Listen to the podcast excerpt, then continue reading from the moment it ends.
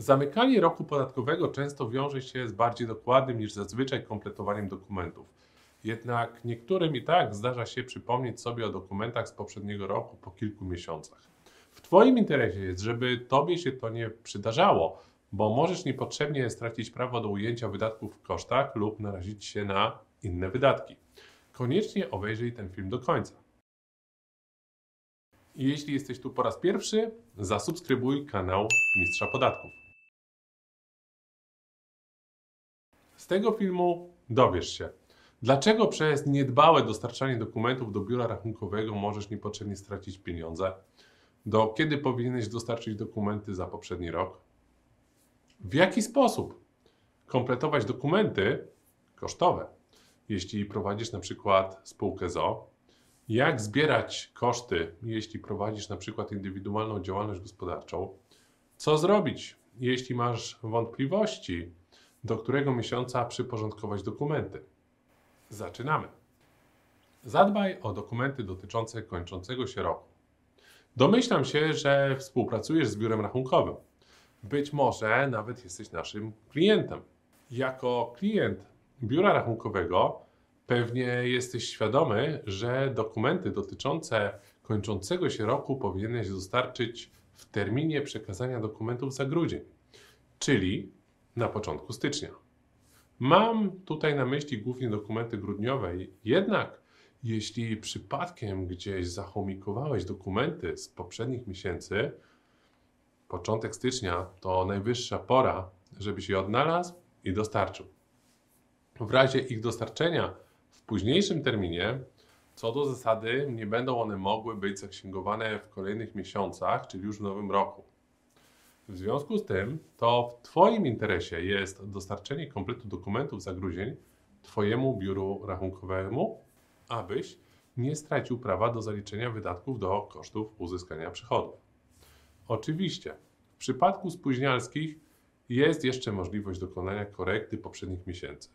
Jednak nie widzę sensu, dla którego miałbyś stwarzać sobie i księgowemu zamieszanie. Lepiej, żebyś dostarczył dokumenty na czas i uniknął zbędnego korygowania rozliczeń. Korygowanie rozliczeń przecież wiąże się z dodatkowymi kosztami, bo za dodatkową pracę biuro rachunkowe najprawdopodobniej doliczy opłatę.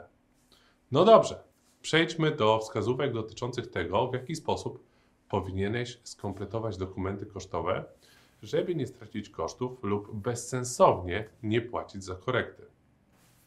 Aby ułatwić Ci rzetelne kompletowanie dokumentów, za chwilę przedstawię Ci informacje dotyczące momentu ujęcia kosztów, zarówno przy prowadzeniu ksiąg rachunkowych, jak również przy prowadzeniu podatkowej księgi przychodów i rozchodów, czyli KPIR. Gdybyś jednak nadal miał pytania, śmiało zadaj je w komentarzu. Chętnie odpowiem. Moment ujęcia kosztu przy prowadzeniu ksiąg rachunkowych. Jeśli prowadzisz na przykład spółkę ZO, to ta część nagrania jest dla Ciebie szczególnie istotna. Koszty dzielimy na bezpośrednie i pośrednie. Koszty bezpośrednie to takie, które można bezpośrednio powiązać z danym przychodem. Zalicza się do nich takie wydatki jak na przykład zakup towaru handlowego. Natomiast kosztów pośrednich nie można precyzyjnie przyporządkować do danego przychodu, ponieważ są to koszty związane z bieżącą działalnością gospodarczą.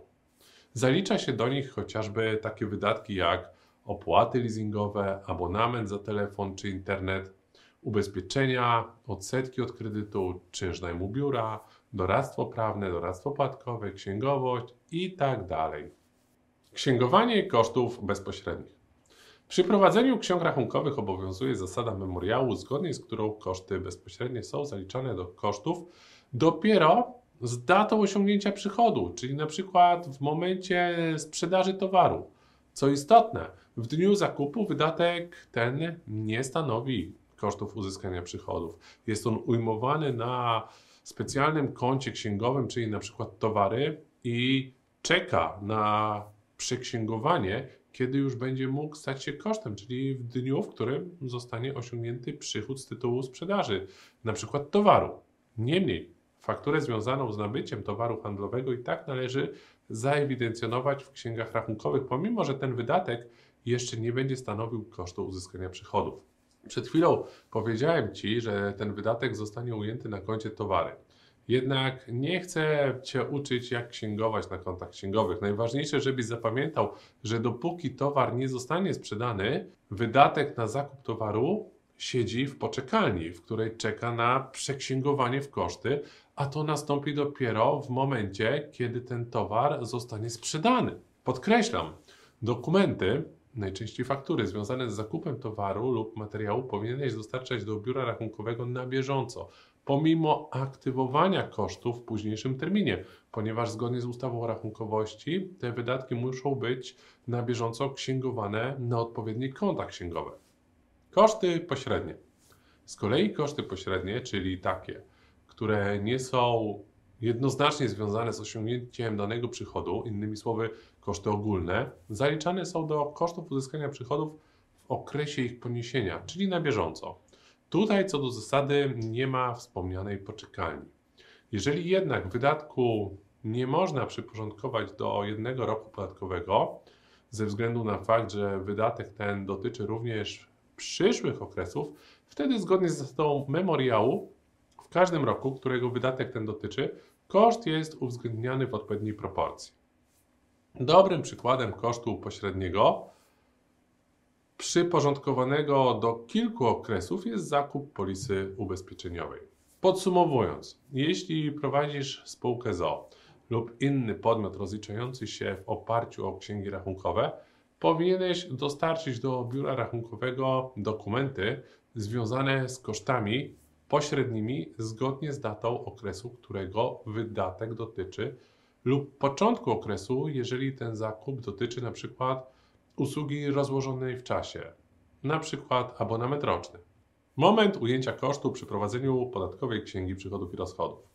Jeśli prowadzisz m.in. jednoosobową działalność gospodarczą i rozliczasz się według skali podatkowej lub podatkiem liniowym i nie jesteś na księgach rachunkowych, inaczej mówiąc, nie prowadzisz pełnej księgowości, to ta część będzie dla Ciebie szczególnie istotna. Prowadząc podatkową księgę przychodów i rozchodów w sposób uproszczony, czyli niememoriałowo, zakładam, że w taki sposób zdecydowana większość z Was ją prowadzi.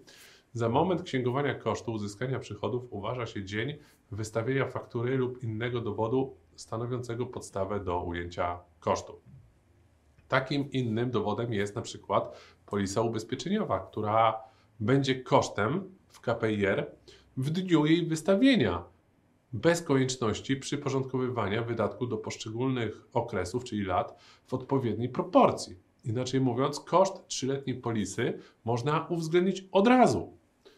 Czyli na tak zwanej książce przychodów i rozchodów wydaje się, że sprawa jest prosta. Wydatek księguje się według daty wystawienia faktury czy innego dokumentu, np. polisy. Są jednak pewne wyjątki, dla których data wystawienia faktury przy prowadzeniu KPIR może nie mieć znaczenia. Przyjrzyjmy się im na przykładach, żeby łatwiej przyswoić sobie te informacje i lepiej zapamiętać. Przykład pani Halinki. 31 grudnia pani Halinka kupiła w hurtowni do swojego sklepu spożywczego różne towary.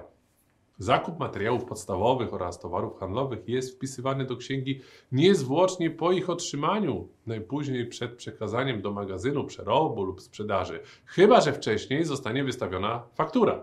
W przypadku pani Halinki otrzymanie towarów ma miejsce 31 grudnia.